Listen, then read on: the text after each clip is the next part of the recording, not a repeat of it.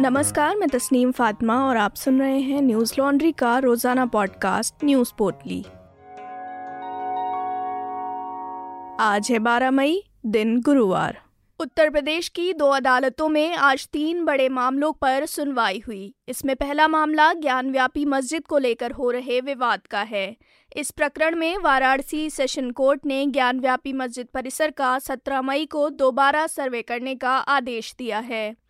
साथ ही कोर्ट ने ये भी कहा कि सर्वे कमिश्नर को बदला नहीं जाएगा। गौरतलब है कि मुस्लिम पक्ष के वकील ने अदालत में याचिका दाखिल कर सर्वे का नेतृत्व कर रहे कमिश्नर को हटाने की मांग की थी। इस मामले में गत सात मई से कोर्ट में बहस चल रही थी। ज्ञानव्यापी मस्जिद प्रकरण में दो अहम सवाल थे। पहला ये कि आगे सर्वे किया जाए या नहीं, और दूसरा सवाल कि सर्वे किसकी निगरानी में हो। ये मामला अदालत में इसलिए गया क्योंकि सर्वे को लेकर हिंदू और मुस्लिम पक्ष आमने सामने हैं। मस्जिद में सर्वे के लिए पिछले हफ़्ते दो दिन टीम पहुँची, लेकिन सर्वे नहीं हो पाया। गौरतलब है कि दिल्ली की रहने वाली राखी सिंह, लक्ष्मी देवी, सीता साहू, मंजू व्यास और रेखा पाठक ने विश्व वैदिक सनातन संघ के जितेंद्र सिंह विसेन के नेतृत्व में 18 अगस्त 2021 को वाराणसी की जिला अदालत में मुकदमा दाखिल किया था। राखी सिंह बनाम सरकार उत्तर प्रदेश मुकदमे के माध्यम से माँ श्रृंगार गौरी के नियमित दर्शन, पूजन और अन्य देवी देवताओं के विग्रहों की सुरक्षा की मांग अदालत से की गई थी।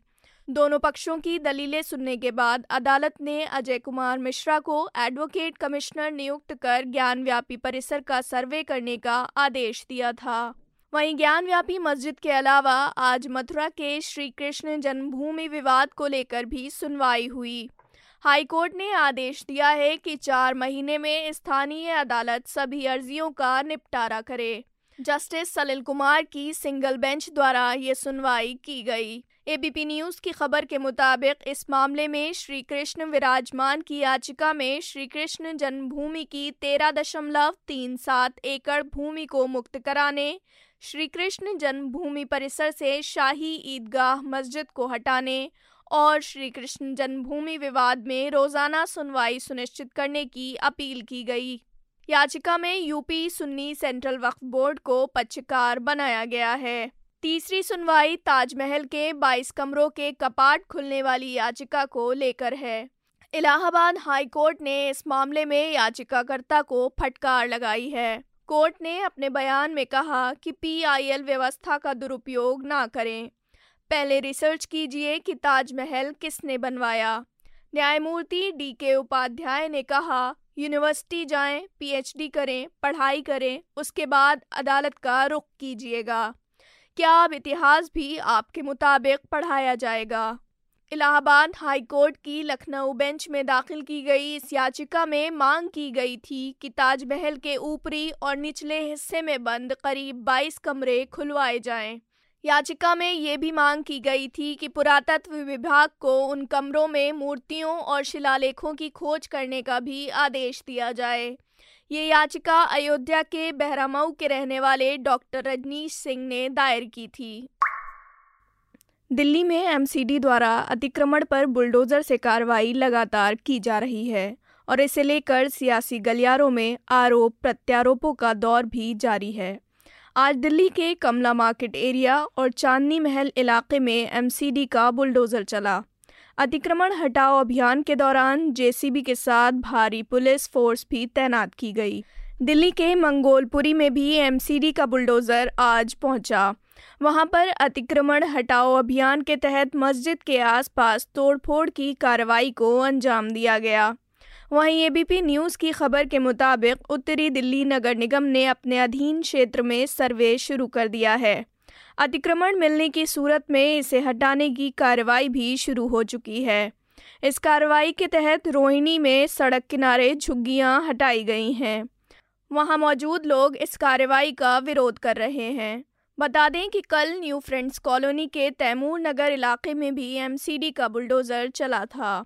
स्थानीय लोगों ने आरोप लगाया था कि इस कार्रवाई को लेकर उन्हें कोई सूचना नहीं दी गई। स्थानीय लोगों में इस कार्रवाई को लेकर काफ़ी आक्रोश दिखाई दिया। मंगोलपुरी में लोगों ने शिकायत की थी कि खास समुदाय के लोगों पर ही एमसीडी की ये कार्रवाई की जा रही है। इससे पहले दिल्ली के शाहीन बाग में दक्षिणी नगर निगम के अधिकारी बुलडोजर लेकर अतिक्रमण हटाने पहुँचे थे।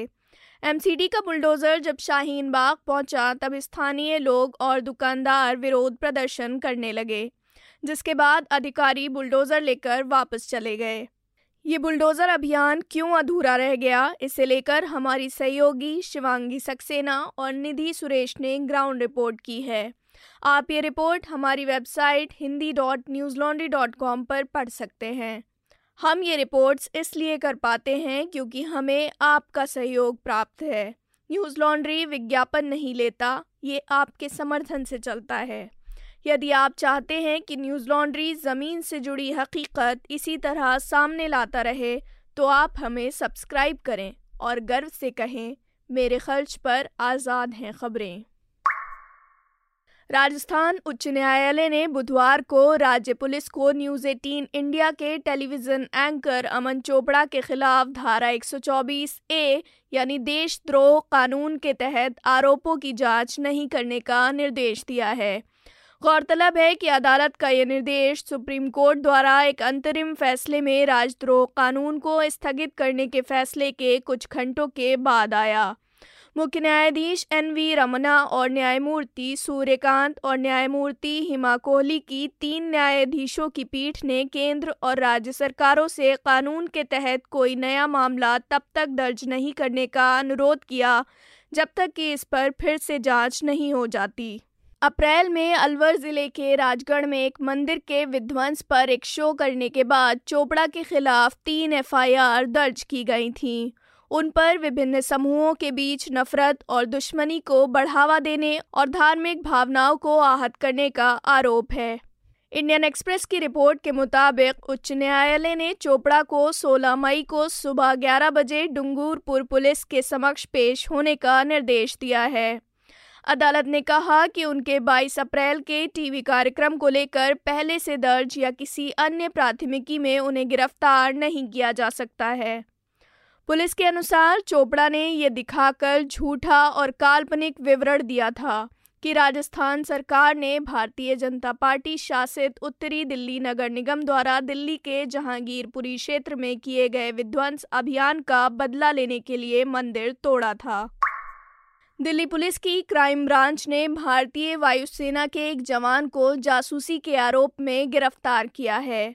जवान पर पाकिस्तानी खुफिया एजेंसी आईएसआई से जुड़े होने का आरोप है। मीडिया रिपोर्ट्स के मुताबिक आरोपी का नाम देवेंद्र शर्मा है, जिसे हनी ट्रैप में फंसाकर वायुसेना से जुड़ी संवेदनशील जानकारियाँ लेने की कोशिश की गई। उससे पूछा गया कि कितने राडार हैं, कहाँ कहाँ तैनात हैं। साथ ही उससे एयरफोर्स के सीनियर अधिकारियों के नाम और पते भी पूछे गए हैं। एनडीटीवी की खबर के मुताबिक पुलिस ने आरोपी देवेंद्र शर्मा को 6 मई को खुफिया एजेंसी के इनपुट पर धौला कुआँ से गिरफ़्तार किया।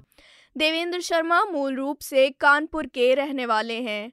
बीते दिनों एक महिला प्रोफ़ाइल से उनकी फेसबुक पर दोस्ती हुई, जिसके बाद मोबाइल नंबरों का आदान प्रदान हुआ। मोबाइल से वो महिला देवेंद्र शर्मा से बात करती थी। जवान की गिरफ्तारी के बाद पुलिस उस फेसबुक प्रोफ़ाइल का पता लगा रही है कि ये किसकी है। न्यूज़ एजेंसी एएनआई के मुताबिक पुलिस को आरोपी की पत्नी के बैंक खाते में कुछ संदिग्ध लेन देन भी मिले हैं। श्रीलंका के राष्ट्रपति गोटबाया राजपक्षे ने बुधवार शाम देश को संबोधित करते हुए कहा कि वे इस सप्ताह एक नया प्रधानमंत्री और कैबिनेट नियुक्त करेंगे। देश की समाचार वेबसाइट न्यूज़ वायर के अनुसार गोटबाया राजपक्षे ने यह भी कहा कि एक बार द्वीप देश में स्थिति स्थिर होने पर वे कार्यकारी राष्ट्रपति पद को समाप्त करने के लिए तैयार थे।